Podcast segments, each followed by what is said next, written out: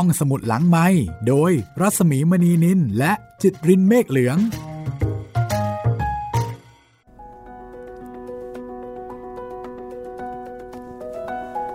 และแล้วก็ถึงวันแต่งงานค่ะ สวัสดีค่ะคุณจิตริน สวัสดีครับ แต่ไม่ใช่วันแต่งงานของเราสองคนนะพี่ เป็นวันแต่งงานของคุณสำราญกับแม่ยุพานะคะครับ ในเรื่องวิญญาณอารวาสตอน วันแต่งงาน ถึงวันนี้แล้วค่ะ ชื่อตอนมงคสุดลแสนจะโรแมนติกนะคะครับ ดูเป็นวันดี วันนี้ที่รอคอยนะ รอคอยจริง ๆ แต่ไม่รู้ว่าจะมีเหตุการณ์อะไร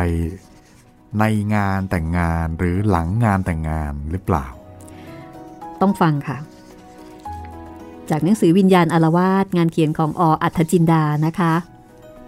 วันนี้เป็นตอนที่ 18 แล้ว ซึ่งคุณผู้ฟังที่สนใจฟังในแนวนี้ ก็สามารถฟังย้อนหลังได้นะคะ ในหลาย ๆ แพลตฟอร์มของเราค่ะ ทั้งทางเว็บไซต์ของเรานะครับ thaipbspodcast.com แอปพลิเคชัน Thai PBS Podcast Podcast ช่องทางอื่น ๆ ทั้งทาง Google Podcast Spotify Podbean แล้วก็ทาง YouTube นะครับแล้วถ้าเกิดว่ามีความคิดเห็นอย่างไรนะคะ ก็สามารถที่จะพูดคุยทักทายกันมาได้เลยค่ะ ติดต่อกันมาได้ 3 ช่องทางนะครับทั้งทางแฟนเพจ Facebook ไทย PBS Podcast แฟนเพจของพี่หมีรัศมีมณีนินแล้วก็ทาง YouTube ก็คอมเมนต์ไว้ใต้คลิปที่ฟังได้เลยนะครับ ช่วงโควิดอารวาสนี้ อยู่บ้านก็ฟังห้องสมุดหลังใหม่ แล้วถ้าฟังชอบใจช่วยบอกต่อนะคะ ครับ แชร์กันได้เลยค่ะ เราไปร่วมงานแต่งงานกันดีกว่า งานแต่งงานของคุณสำราญ แล้วก็แม่ยุพาอยากรู้เหลือเกินว่าตอนนี้จะเล่าให้ผีมาทำในแง่มุมไหน เออ นั่นน่ะสิ เพราะปกติจะมันจะต้องเป็นอะไม่ใครสักคนตายแน่นอนมมันจะมีเรื่องอะไรใช่ไหม ใช่ครับ ที่จะทำให้เกิดเรื่องผีขึ้นมาได้นะคะ ครับ วันแต่งงาน ออัธจินดาค่ะ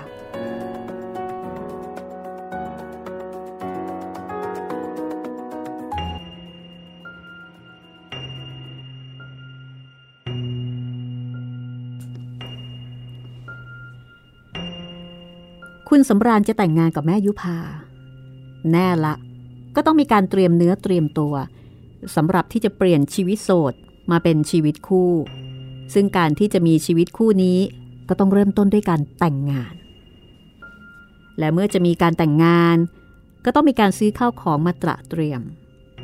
สำหรับที่จะมีชีวิตอยู่ต่อไปด้วยความสุข ดังนั้นก่อนที่จะถึงวันแต่งงาน ชายหนุ่มหญิงสาวคู่นี้ ก็เที่ยวตระเวนซื้อสิ่งของที่จำเป็นสำหรับใช้สอย ไม่ว่าจะเป็นหม้อข้าวหม้อแกง จานชามช้อนซ่อม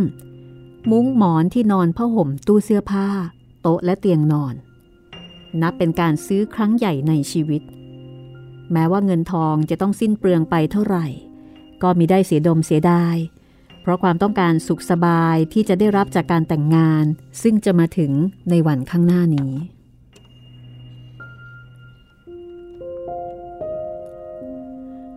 ก็นับว่าเป็นการแต่งงานที่มีพิธีรีตองถูกต้องตามประเพณีทุกอย่างทุกประการ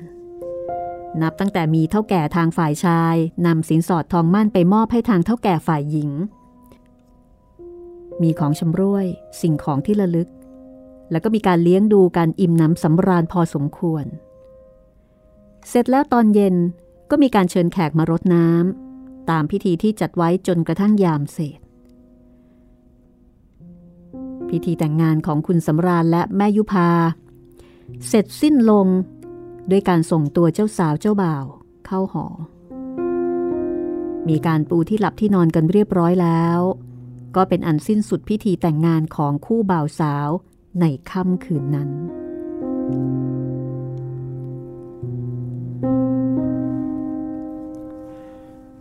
มันเป็นความสุขสบายที่สุดที่พี่เคยได้รับ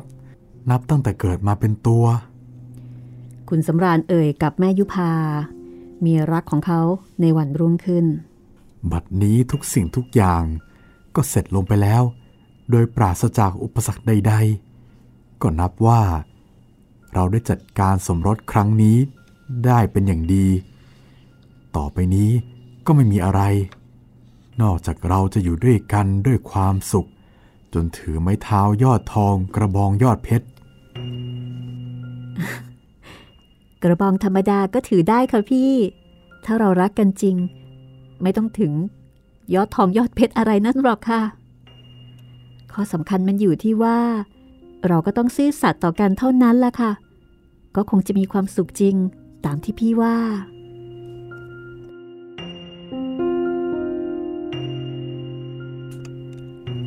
แล้วทั้งสองก็ร่วมหอลงโรงกันด้วยความรัก ตามที่ปรารถนาเอาไว้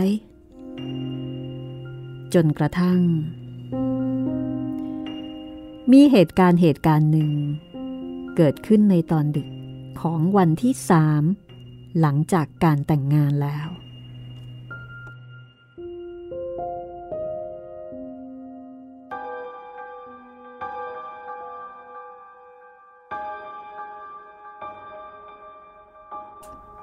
คืนนั้นฝนตกโปรยๆ ลงมาแต่หัวค่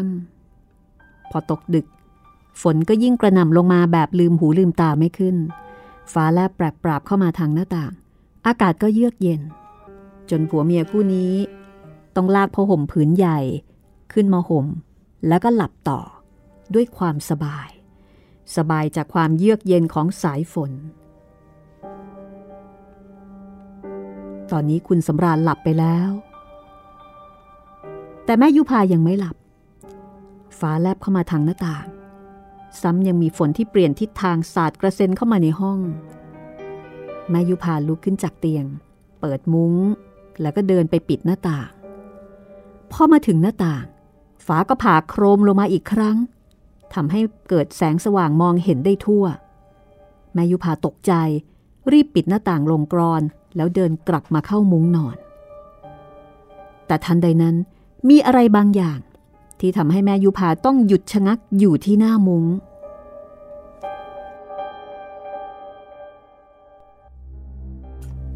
สิ่งนั้นก็คือร่างของมนุษย์ตัวด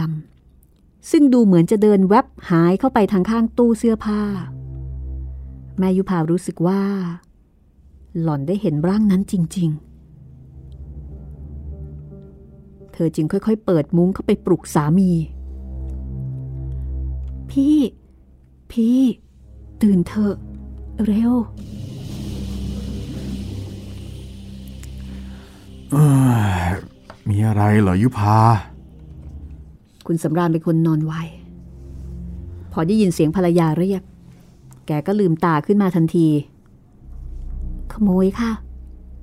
มันหลบเข้าไปข้างตู้เสื้อผ้านั่นละค่ะ ขโมยเหรอ คุณสำราญทวนคำเบาๆ แต่ถึงจะไม่เบาก็ไม่มีใครได้ยิน เพราะว่าตอนนั้นเสียงสายฝนกระทบหลังคาดังกรบเสียงอยู่ตลอดเวลา ข้างฝ่ายแม่ยุพาก็บอกว่า ใช่ค่ะ ขโมย พอดิฉันเดินมา เหมือนก็หลบแวบเข้าไป เอ่อทางข้างตู้เสื้อผ้านั่นแหละค่ะ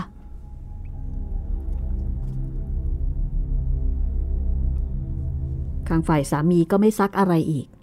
เพราะได้ความแน่ชัดแล้วว่า มีขโมยเข้ามาในห้อง แกล้วงใต้หมอน หยิบปืนพกออกมาถือไว้ แล้วค่อยๆลงจากเตียง ค่อยๆยย่องไปที่ตู้เสื้อผ้าใบใหญ่ ซึ่งวางอยู่ไม่ห่างจากเตียงเท่าไหร่นักกุลสำราญเอาตัวแนบเข้ากับตู้เพื่อจะหลบไม่ให้ขโมยเห็นพอเห็นว่าได้ที่แล้ว แกก็โดดผางออกมาหน้าตู้ หันปากกระบอกปืนเข้าไปทางข้างตู้ ตามทิศที่แม่ยุพาชี้บอกให้ ว่าเห็นขโมย หลบเข้าไปทางนั้น พร้อมกับตวาดออกมาว่า อย่าขยับเขยื่อนนะ แม้ว่าคุณสำราญจะร้องออกมาซะดังลั่น แต่แล้วแกก็ต้องงงงวยไปเอง เพราะว่าที่ข้างตู้ใบที่แม่ยุพาชี้บอกว่า มีขโมยหลบเข้าไปทางนั้น ขณะนี้มีแต่ความว่างเปล่า ไม่ปรากฏสิ่งมีชีวิตใด ๆ อยู่เลย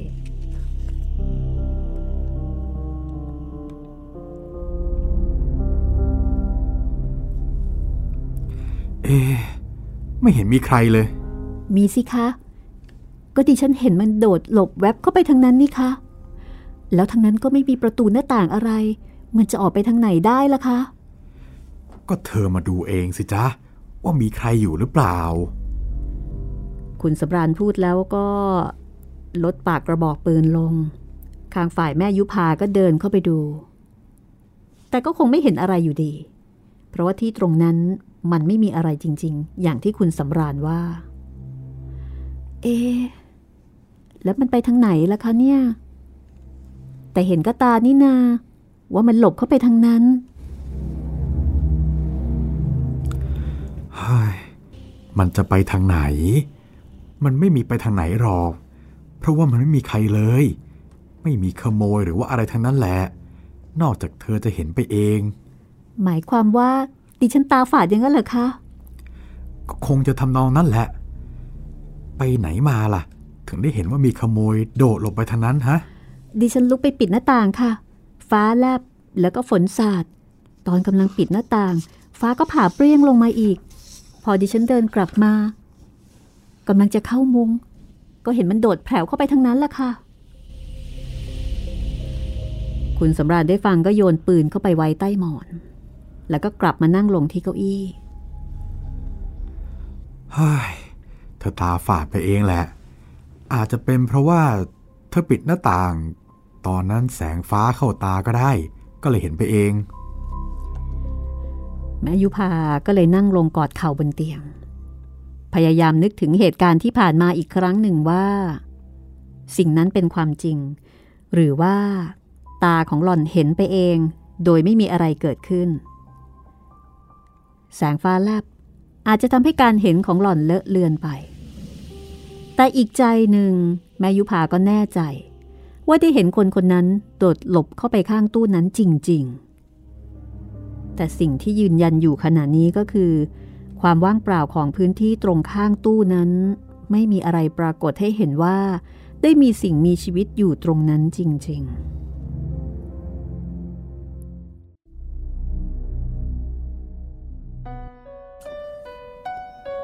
เหตุการณ์ในเรือนหอของคู่ผัวตัวเมีย ก็เป็นอันสงบเงียบไป แม่ยุพาแกก็เลยทึกทักเอาเองว่า แกตาฝาด เห็นไปเองว่ามีขโมยเข้ามาในบ้าน และแล้วตอนเย็นวันหนึ่ง ประมาณบ่ายสามโมงเย็นเห็นจะได้ คุณสำราญผู้สามียังไม่กลับมาจากที่ทำงานที่กระทรวงนครบาล แม่ยุพาก็ไปจ่ายตลาด พอกลับมาหล่อนก็เอาตะกร้ากับข้าวเข้าไปเก็บไว้ในครัว แล้วก็ไขกุญแจห้องนอน หมายจะเข้าไปนอนพักผ่อนสักครู่หนึ่ง ก่อนจะลุกออกไปทำกับข้าว เพราะว่าเดินกลับมาจากตลาดนั้น แดดร้อนทำให้เพลีย แต่พอแม่ยุพาไขกุญแจห้อง หล่อนก็เปิดประตูเข้าไปในห้อง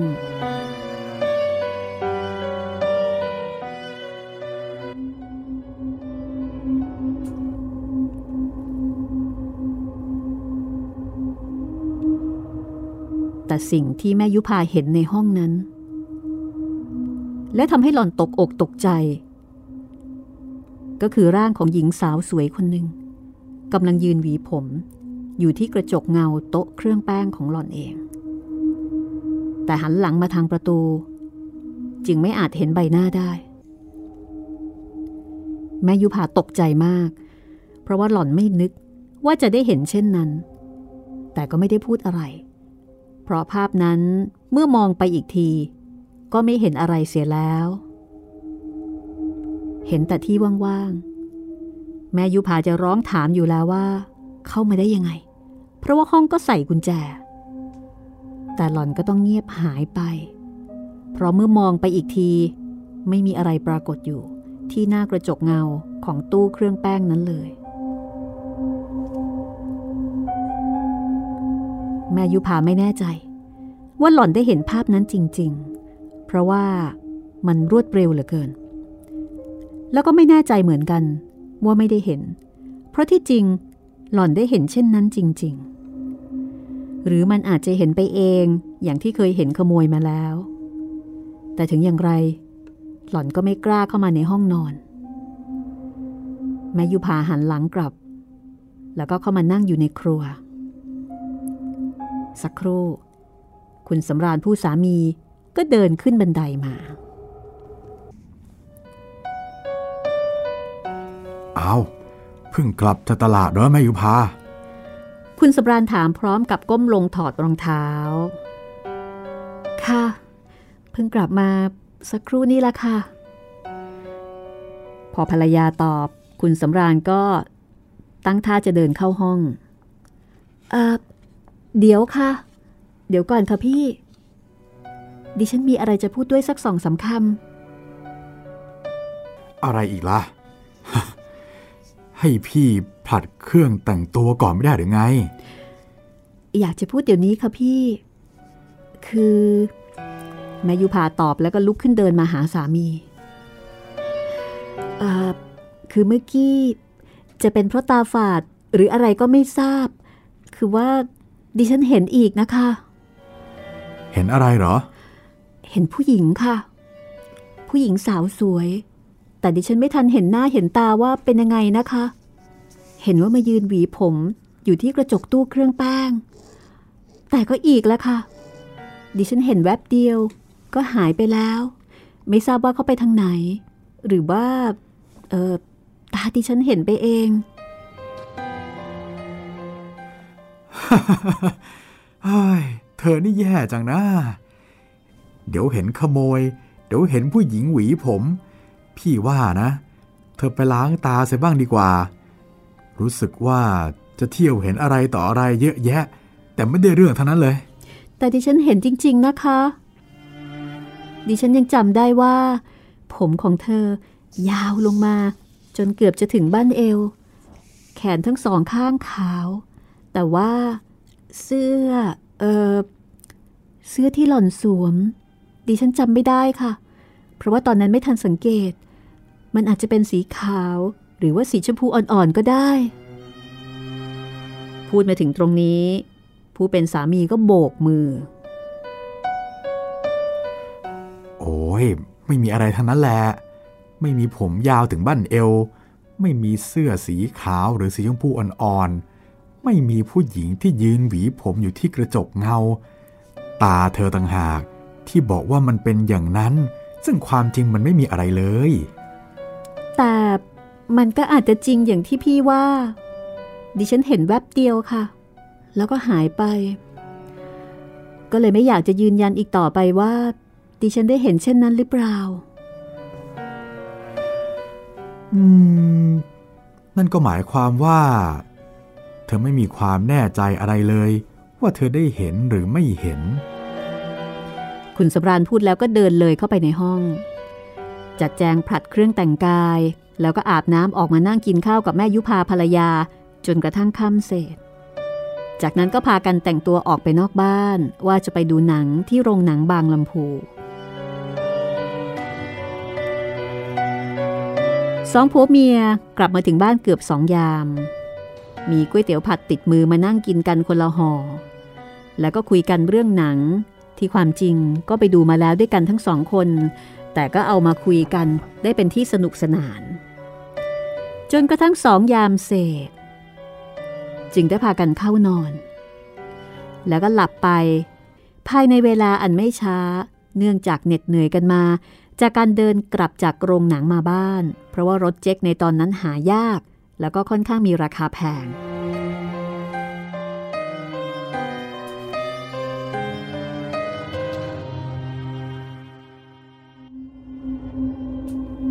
ไม่รู้ว่า ทั้งสองหลับกันมาจนกี่ทุ่มกี่ยาม จู่ๆคุณสำราญก็รู้สึกตัวตื่นขึ้น พลิกตัวนอนตะแคง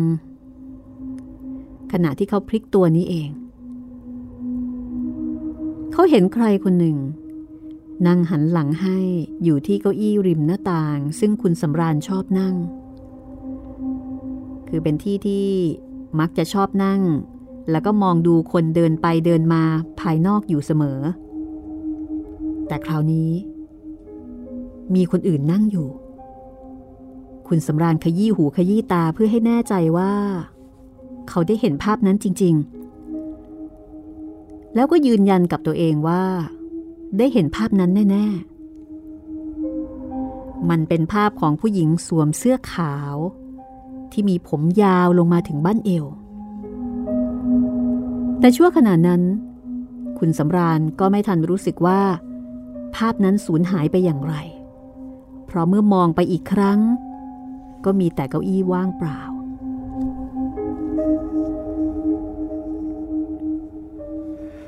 ยุพา ยุพาตื่นสิ เออดดูเหมือนว่าฉันจะเห็นอะไรเข้าแล้วละแม่ยุพาตื่นขึ้นมาด้วยความตกใจ อืม อะไรคะคุณ อะไร เออคือว่าเห็น เห็นผู้หญิงผมยาวมานั่งที่เก้าอี้ตัวนั้นน่ะ คุณสำราญตอบแล้วก็ชี้มือไปที่เก้าอี้ริมหน้าต่าง ข้างฝ่ายแม่ยุพาผู้ภรรยาไม่ตอบว่าอะไร แต่ว่าหล่อนถึงกับขนลุกเกลียว รู้สึกหนาวจับหัวใจ พูดอะไรไม่ออก คุณสำราญเปิดมุ้งออกมาพร้อมกับปืนพกในมือ เที่ยวเดินตรวจดูตามห้องเล็กห้องน้อย ตลอดทั้งบ้าน ก็ไม่เห็นมีใครผิดแปลก นอกจากพอเดินเข้าไปในครัว ก็มีแต่พวกหนูที่มาลักเศษอาหารกำลังวิ่งหอบหนีกันพร่านไปทั้งครัวเออเห็นอะไรไหมคะคุณ เอ๊ ไม่เห็นมีอะไรเลย หรือว่า เธอพูดบ่อยๆเข้า ตาฉันก็เลยเห็นไปเอง ก็เอาให้มันแน่สิคะว่าคุณเห็นจริง หรือว่าตาฝาดไป เพราะว่าได้ยินดิฉันพูดบ่อยๆนะคุณสำรันวางปืนลงบนที่นอน เอามือกุมศีรษะไว้ สายหน้าอยู่ไปมา นั่นน่ะสินะ ฉันก็พูดไม่ถูกเหมือนกันว่าเห็นไปเอง เพราะว่าตาฝาดที่เพิ่งตื่นนอนใหม่ๆ หรือว่ามีผู้หญิงที่ไหนมานั่งที่ตรงนั้นจริง ๆ ก็ผู้หญิงที่ไหนล่ะคะ ฉันก็ไม่เห็นมีใครเลย แล้วใครจะกล้าเข้ามานั่งดึกดึกเดินๆอย่างนี้เล่า เออคือว่า ถ้าไม่มีใครมานั่ง ก็คงเป็น เออเป็นผีนะเหรอโอ้ยฉันไม่อยากจะเข้าใจอย่างนั้นนะแม่ยุพา ผีที่ไหน จะมีในบ้านปลูกใหม่ ๆ บ้านนี้ใช้ไม้กระดานใหม่ทั้งนั้น ไม่ได้ไปเลหลังไม้เก่าเขามาปลูกเลย แล้วผีมันจะติดมายังไง แล้วก็ยังไม่มีใครตายในบ้านนี้สักคน แม้แต่คนข้างบ้านก็ไม่เห็นมีใครเป็นใครตายเลย ก็แล้วอย่างนั้น คุณคิดว่าอะไรล่ะคะแม่ยุพาย้อนถาม ตอนนี้เธอโผล่หัวออกมาจากโปงได้แล้ว คือก่อนหน้านี้นี่คลุมโปงด้วยความกลัว คุณสำราญสามีใส่หน้า สีหน้าแสดงความยุ่งยากใจ ฉันก็บอกไม่ได้ว่าเป็นอะไร แล้ว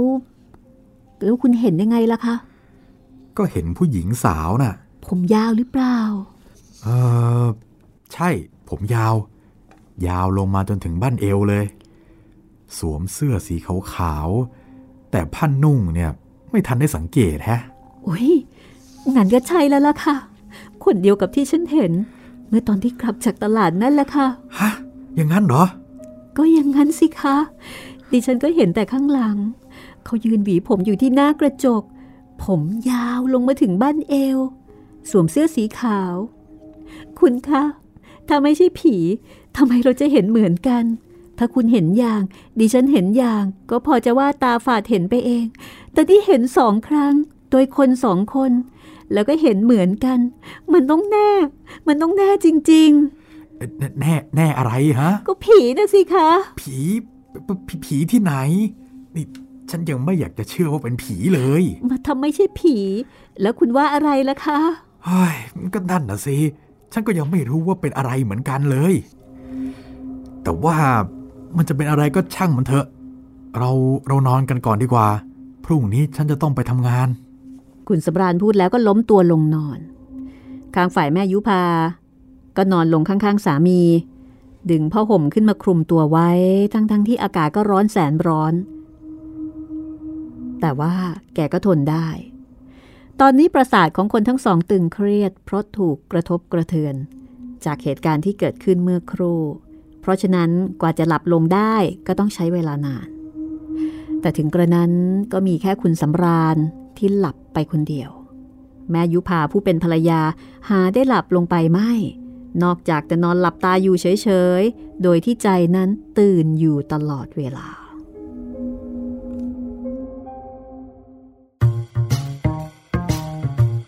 ห้องสมุดหลังไม้โดยรัสมีมณีนินและจิตรินเมฆเหลือง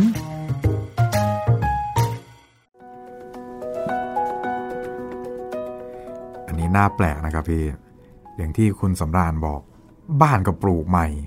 จะมีผีได้ยังไง นี่แสดงว่า มันเป็นที่ยอมรับโดยทั่วไป ในแง่ของผีวิทยา ยังว่ายังไงครับพี่ ว่า การที่จะมีผีนั้นจะต้องมีเหตุปัจจัยดังนี้คือหนึ่งเป็นบ้านที่มีคนเคยอยู่อาศัยมาแล้ว แล้วก็อ่ามีมีการตายเกิดขึ้นครับสองคือต้องเป็นบ้านที่เคยมีเรื่องมีราวอ่าใช่ไหมครับ มีประวัติบางอย่าง มีประวัติบางอย่าง ที่จะเชื่อว่ามีวิญญาณสิงสู่อยู่ แต่ถ้าเกิดเป็นบ้านใหม่ เป็นบ้านปลูกใหม่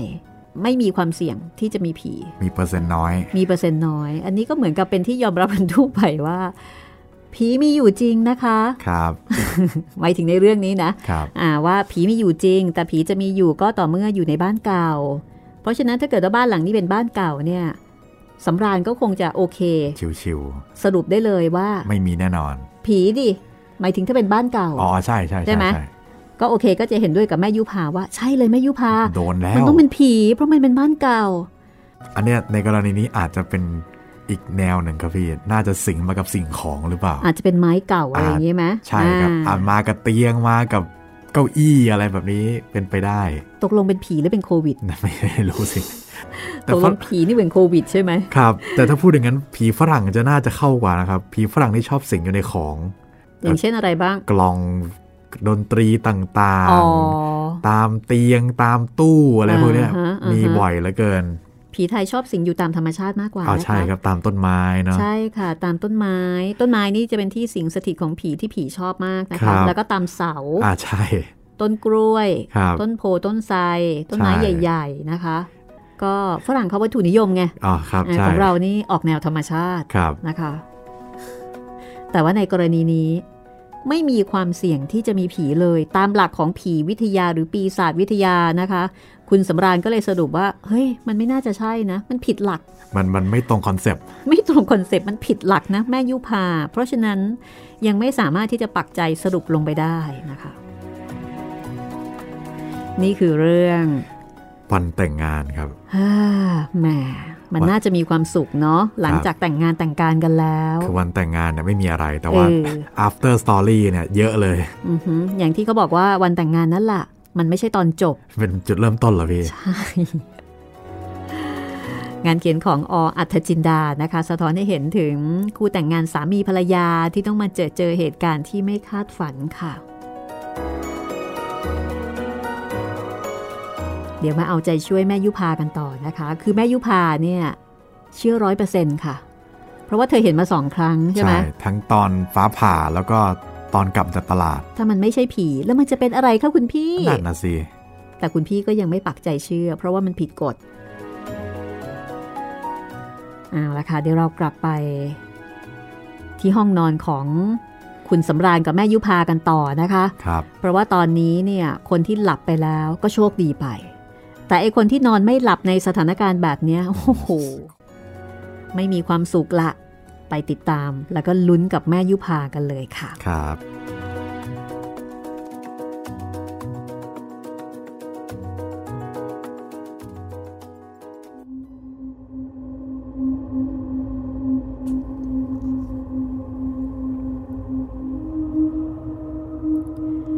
นาฬิกาตีขึ้นสามครั้ง บอกให้แม่ยุพารู้ว่า เวลาในขณะนั้น ยามสามค่อนคืนเข้าไปแล้ว อีกสามชั่วโมงก็จะสว่าง แต่อีกสามชั่วโมงต่อไปนี้ ดูมันนาน ราวกับสักสามปี แม่ยุพาต้องการแสงสว่าง เพราะว่าแสงสว่างสามารถขับไล่ความกลัวออกไปได้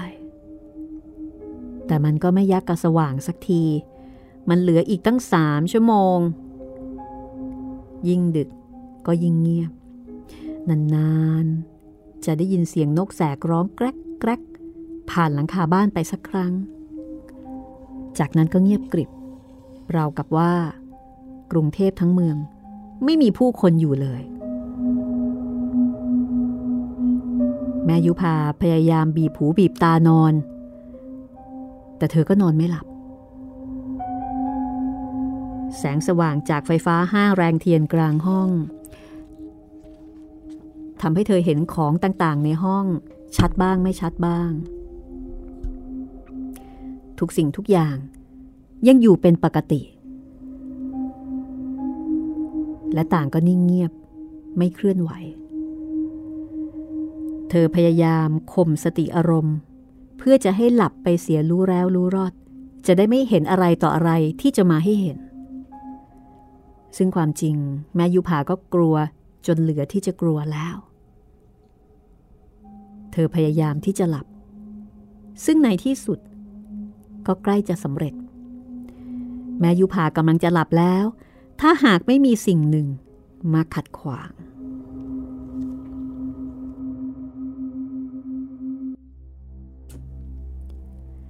คือพอแม่ยุพาเคลิ้มเคลิ้มเ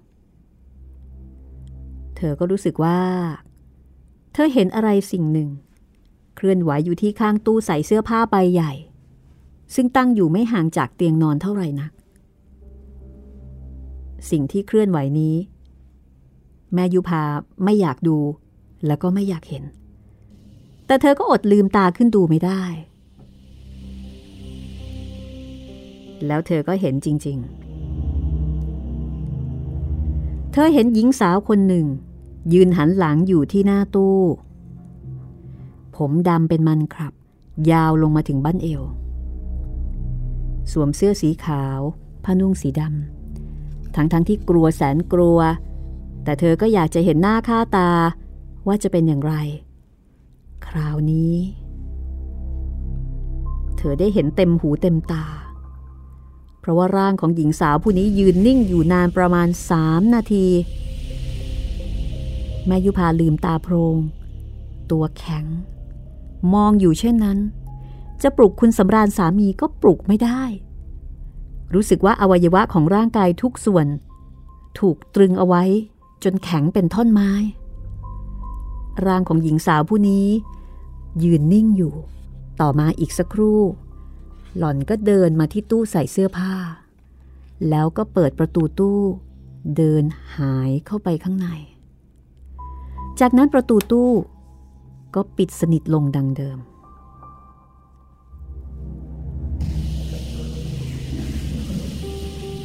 แม่ยุพาแข็งอกแข็งใจ เอาศอกกระทุ้งคุณสำราญเข้าที่สีข้าง จนกระทั่งฝ่ายสามีตกใจ โอ้ย อะไรเนี่ยยุพา เล่นอะไรเจ็บๆ คนกำลังนอน พอเห็นสามีตื่น ความกลัวก็ค่อยลดน้อยลง แม่ยุพาโดดเข้ากอดคอผัวพูดอึกอึกอักอักเออเออคือมันมันเข้าไปเขาเขาเข้าไปในตู้ ใคร ใครเข้าไปในตู้ฮะ หนูเหรอมันมันไม่ใช่ ผู้ผู้ผู้หญิงคนนั้น บ้า ผู้หญิงอะไรจะเข้าไปในตู้ ละเมอละสิ คุณสำราญรู้สึกโมโหที่ถูกปลุกในขณะที่กำลังหลับสบาย ไม่ได้ละเมอฉันเห็นจริง ๆ เข้าไปในตู้ เข้ามันเข้าไปอยู่ในตู้เฮ้ยใครจะดันเข้าไปในตู้ฮะคุณสำราญหัวเสีย แต่ก็อดที่จะลุกออกมาจากมุง้ง เพื่อดูให้แน่ไม่ได้ เพราะว่าบางที อาจจะเป็นขโมยสวมรอยก็ได้ เมื่อรู้ว่าเจ้าของบ้านกลัวผี ก็เลยหลอกซะเลย เพื่อให้กลัวจะได้ขโมยสะดวก คุณสำราญย่องเข้ามาที่ตู้เสื้อผ้า แล้วก็หันหน้าไปถามเมีย นี่เธอ มันเข้าไปในตู้นี้แน่เหรอ ใช่ค่ะ มันเข้าไปในนั้น ดิฉันเห็นกระตานะคะ เออทำไมไม่เปิดดูล่ะคะโธ่เปิดก็ไม่มีเฮ้ยขโมยอะไร จะเข้าไปอยู่ในตู้ เพราะว่ามันไม่มีทางหนีได้เลย คุณสำราญ หัวเราะแต่ก็เดินไป แล้วก็ไปล้วงปืนใต้หมอนมาถือเอาไว้ ก็มันเข้าไปเดี๋ยวนี้นี่คะจะมามัวพูดอยู่ทำไมทำไมไม่เปิดตู้ออกดูเลยล่ะคะเนี่ยก็จะเปิดตัวนี้แหละ แต่ฉันว่าไม่มีแน่ ทั้งๆทที่คุณสำราญรู้ว่า จะไม่มีขโมยเข้าไปอยู่ได้ แต่แกก็ยังถือปืนจ่อเอาไว้ ขณะที่แกเอื้อมไปเปิดประตูตู้ พอจับบานประตูได้ แกก็กระชากออกอย่างแรง ปรากฏว่า ภายในตู้นั้น มีสิ่งหนึ่ง ที่ทำให้คุณสำราญและภรรยาต้องตกตะลึงพึงเพลิด ปากค้างตาค้างไปตามๆกัน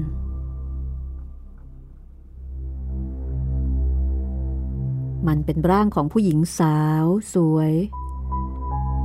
ผมยาวลงมาถึงบั้นเอว สวมเสื้อสีขาวผ้านุ่งสีดำ เพียงเท่านี้ก็ดูไม่น่ากลัวอะไรนะ แต่ผู้หญิงคนนี้ได้แขวนคอของหล่อนเอง เอาไว้กับราวสำหรับห้อยเสื้อ ดวงตาทั้งคู่ถลนออกมานอกกระบอกตา ลิ้นห้อยลงมาจนถึงราวนม และมีน้ำลายไหลยืดยืดอยู่ตลอดเวลา มันเป็นภาพของคนที่ผูกคอตาย เป็นภาพที่น่าขนพองสยองกล้าว สองผัวเมียพูดอะไรไม่ออก ได้แต่ยืนตัวสั่น คนลุกเกลียวเกลียวไปทั้งตัว จนกระทั่ง ร่างที่ผูกคอตายอยู่ในตู้ใบนั้น หายวับไป ทั้งคู่จึงได้ส่งเสียงร้องเอะอะออกมา แล้วก็ทำให้เพื่อนบ้านใกล้เคียงตกใจตื่น เข้ามาช่วยเหลือ ทั้งสองจึงขยับขยื่นได้ นั่นเป็นเรื่องราวของผีผูกคอตายในตู้เสื้อผ้า ในสมัยเมื่อ 40 ปีผ่านมาแล้ว และตู้ใบนั้นได้ถูกขายกันเป็นทอดๆมา จนกระทั่งมาถึงคุณสำราญกับแม่ยุพาซึ่งก็ได้ประสบเหตุการณ์อันน่าตื่นเต้น อกสั่นขวัญหายในคืนนั้น หลังจากนั้น ตู้ใบนี้ก็ถูกขายต่อไปอีก แต่ก็ยังไม่ทราบว่า จะไปตกอยู่กับผู้เคราะห์ร้ายคนใด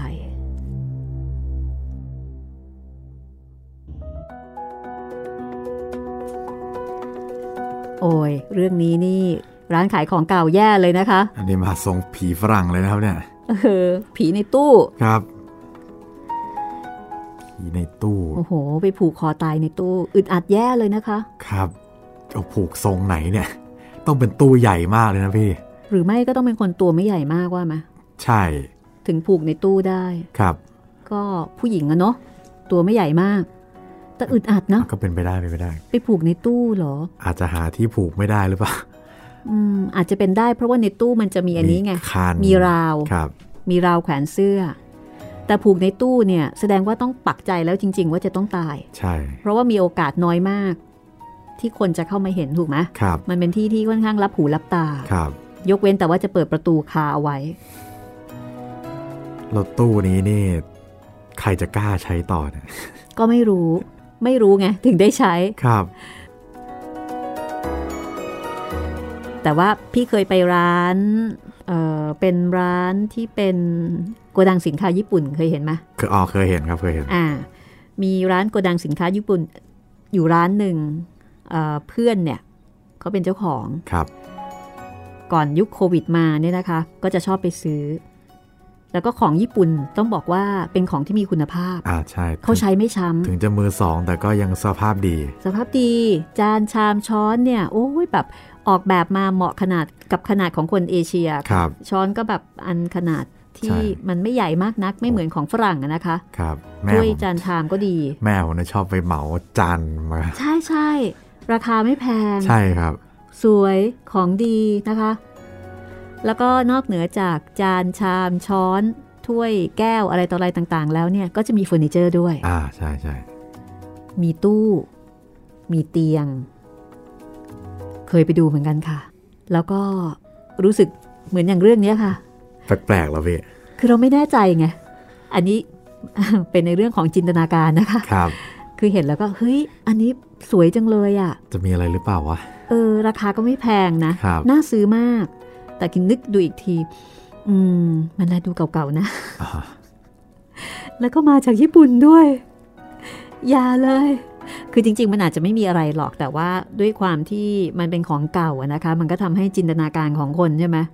มันรู้สึกเตลิดเตลิดไป ใช่ก็คิดไปไงเนี่ยมาอ่านเรื่องเนี้ย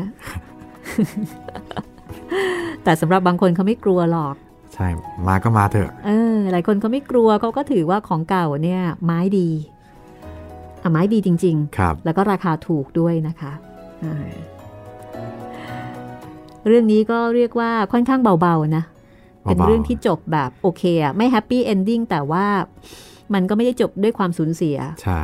ก็เป็นเพียงแค่ประสบการณ์หวาดผวาของคุณสำราญแล้วก็แม่ยุพาครับโถก็หาตู้เสื้อใหม่ ใช่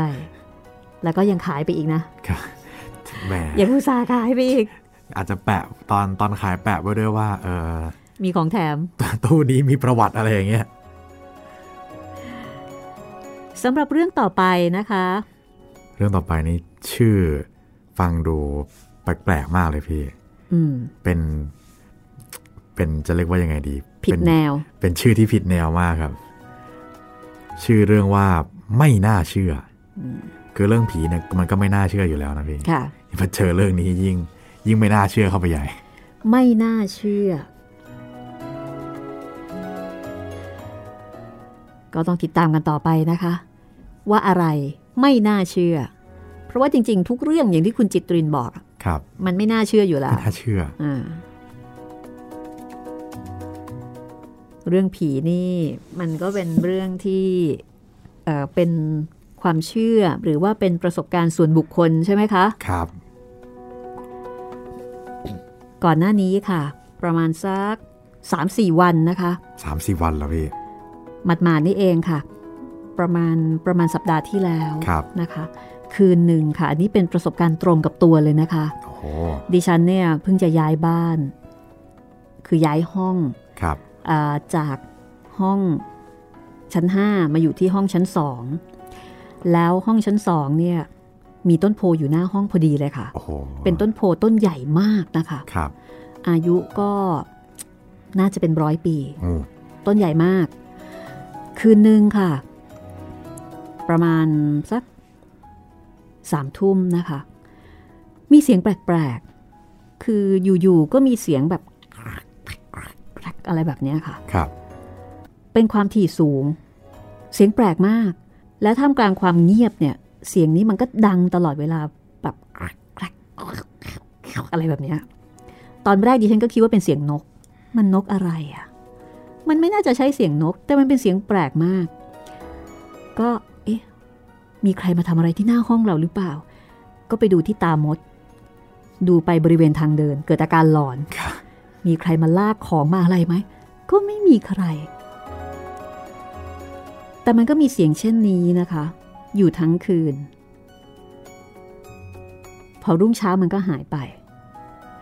พออีกคืนหนึ่งมันมาอีกแล้วค่ะ มันก็มีเสียงว่าอะไรอย่างเงี้ยค่ะ แมวหรือเปล่าพี่ไม่ใช่คุณจิตริน แมวก็ต้องรู้ดิ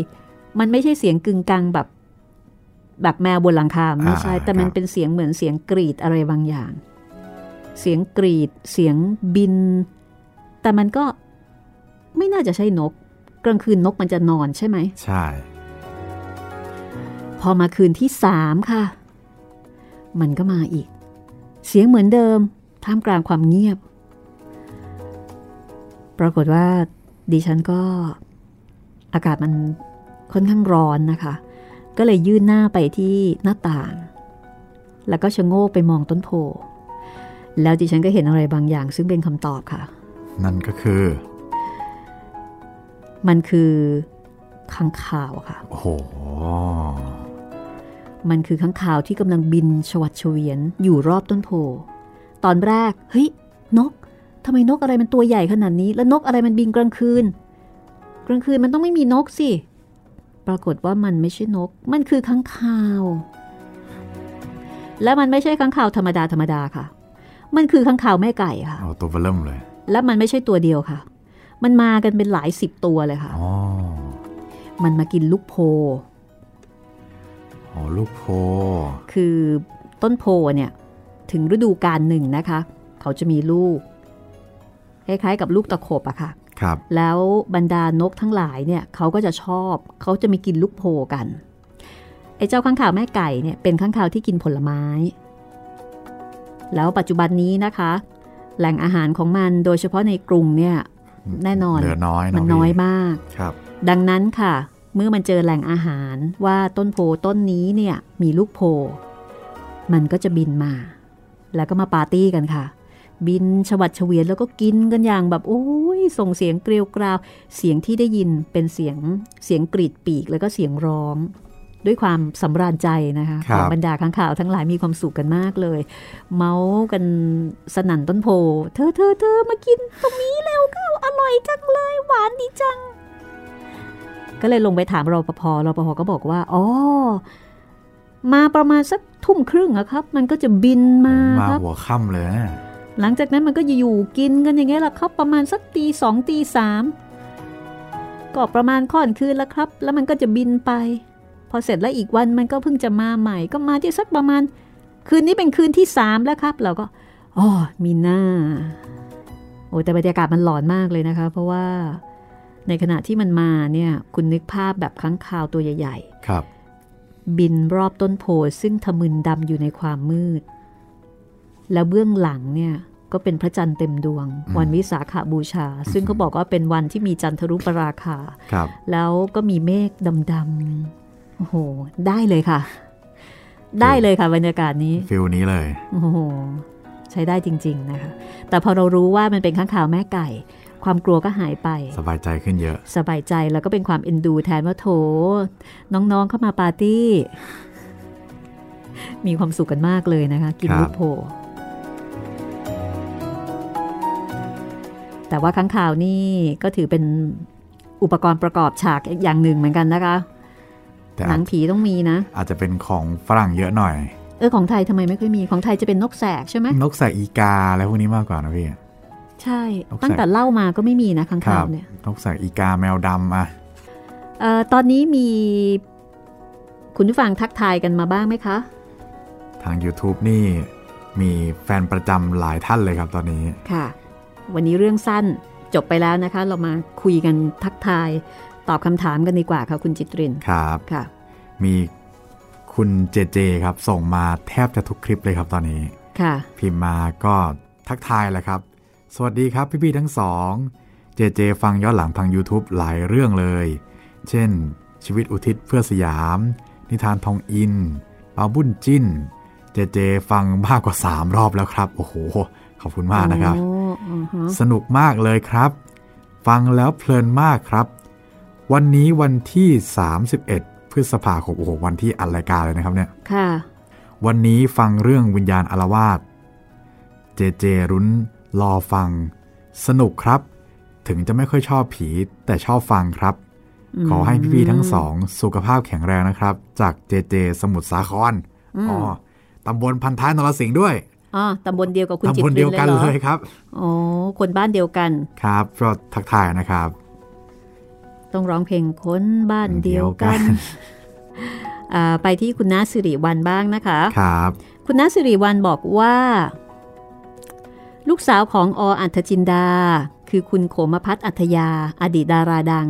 อาจยังมีชีวิตอยู่นะคะ น่าจะขอสัมภาษณ์ได้ค่ะ มีคุณโขมพัฒน์อัธยานะคะ คุณจิตรินรู้จักไหมคะ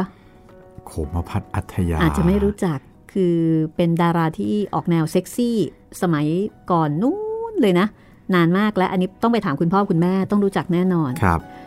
เอ่อปัจจุบันนี้รู้สึกว่าคุณโขมพัฒน์เนี่ยจะเป็น จะทำงานทางด้าน จิตวิญญาณ จิตวิญญาณยังไงเหรอพี่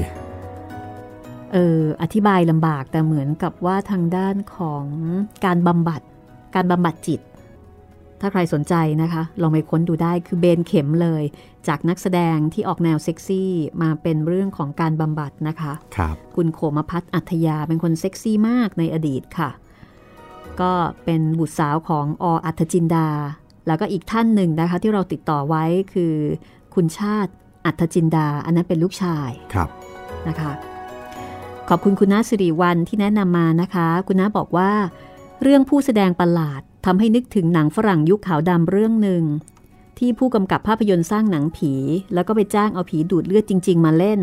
แต่ผู้กำกับไม่บอกใคร คนอื่นก็กลัว เพราะว่าท่าทางเป็นผีมากกว่าคน ถ่ายหนังก็ต้องถ่ายกลางคืนเท่านั้น ค่าจ้างเป็นเงินไม่เอา แต่ว่าขอให้ได้ดูดเลือดคนในกองถ่ายเป็นอาหารโอ้โหผู้กำกับก็ตกลง ดูดจนตายไปหลายคน จนเหลือแต่นางเอก ซึ่งในบทต้องโดนดูด พอผีกำลังก้มลงจะดูดเลือดนางเอก ก็มีคนเข้ามารุมฆ่า จนผีนั้นสลายเป็นควัน ผู้กำกับวงเล็บซึ่งคงบ้า หัวเราะแล้วก็ทุบข้าวของกระจาย แล้วก็ร้องออกมาว่านี่แหละหนังผีจริง หนังผีจริง ๆ ก็คล้ายๆ กับเรื่องนั้นที่ผู้กำกับก็ออกมาตะโกนบอกว่า นี่ๆแหละแหละหนังหนังผีผีอ่าคุณน้าแนะนำนะคะว่าเวลาอ่านบทเจรจาของผี ลากเสียงพูดให้ช้าและทำเสียงเนยเนยๆเย็นๆนะคะ จะได้น่ากลัวบ้าง โอเคครับได้เลยครับ สรุปว่าดีกรีความน่ากลัวของเราเนี่ยยังหลอนไม่พอนะคะครับอ่าเรื่องหนังผีฝรั่งที่คุยให้ฟังตอนแรก ชื่อว่า Shadow of the Vampire ค่ะน้าจำผิดไปว่าเป็นหนังขาวดำ จริง ๆ แล้วสร้างเมื่อคศ 2000 นี่เอง แต่ในเรื่องมีบางตอนที่เป็นขาวดำ ว่าง ๆ ดูตัวอย่างจากคลิปนะคะ สยองพอใช้คุณน้าส่งคลิปมาด้วย อ๋อ Shadow of the Vampire อ๋อ โอเคครับ เคยได้ยินไหมคะ เคยเคยเห็นครับค่ะของ จอห์นมาร์โควิชกับวิลเลียมเดฟโฟอ๋อโอ้โหวิลเลียนเดโฟนี่ชอบมากเลยนะคะ เป็นครับดาราคนโปรดของพี่เลยโอ้จริงเหรอครับพี่ ค่ะ ชอบมากวิลเลียมเดฟโฟนี่เป็นปูชนียบุคคลไปแล้วครับปูชนียดาราครับวิลเลียมเดโฟนะคะ แต่เรื่องนี้ยังไม่เคยดูนะครับ Shadow of the Vampire แค่แค่เคยได้ยินชื่อเฉยเอ่อคุณน้าแถมท้ายมานะคะว่า ตอนขโมยผีเสียงขาดเป็นช่วงๆ ตอนพูดเปิดรายการก่อนเข้าเรื่องค่ะ โอ้ๆอาจขาจะดเป็นเดียวตอนฟังสดใช่ไหมครับพี่ไม่แน่ใจน่าจะนะ เดี๋ยวผมจะไปอะเดี๋ยวแจ้ลงองเช็คอีกช่างทีเทคนิคให้นะครับค่ะ ขอบคุณคุณน้านะคะครับณน้าสิริวัลจากอเมริกาค่ะ มีเพิ่มเติมไหมคะ คุณจิตริน ใน YouTube ยังมีเพิ่มเติมนะครับพี่ค่ะ มีคุณวานี เขียนมาบอกว่า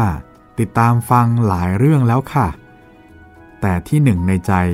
ยังคงเป็นกาลิเลโอ กับห้องวิจัยที่ 13 อยู่ค่ะ โอ้ สาวกของยูกาว่านะคะครับเยอะค่ะ แฟนเยอะจริง ๆ นะคะยูกาว่านี่ อันนี้น่าจะสุดท้ายแล้วครับพี่ คุณ Pew and Ploy เขียนมาบอกว่า ขอบคุณและขออนุโมทนาบุญที่ได้นำส่วนหนึ่งของพุทธประวัติมาเผยแพร่ให้ฟังนะคะ อันนี้พิมพ์มาในสตรีในพุทธการครับ อือฮึค่ะ ยินดีค่ะ ยินดีครับค่ะ มีบางท่านที่ไปซื้อหนังสือมาเรียบร้อยแล้ว แล้วก็บอกว่าโอ้ไม่ผิดหวังเลยนะคะ ครับ ใหญ่สะใจ ใหญ่สะใจแล้วก็เป็นหนังสือดีมากๆด้วยค่ะ ทั้งเรื่องของเนื้อหาแล้วก็รูปเล่มที่สวยงาม แล้วก็ภาพประกอบด้วยขอบคุณสำหรับการติดตามรับฟัง แล้วก็ขอบคุณทุกกำลังใจทุกความเห็นนะคะ วันนี้เราสองคนลาไปก่อน ตอนหน้ากลับมากับเรื่อง ไม่น่าเชื่อ วันนี้ลาไปแล้วค่ะ สวัสดีค่ะ สวัสดีครับ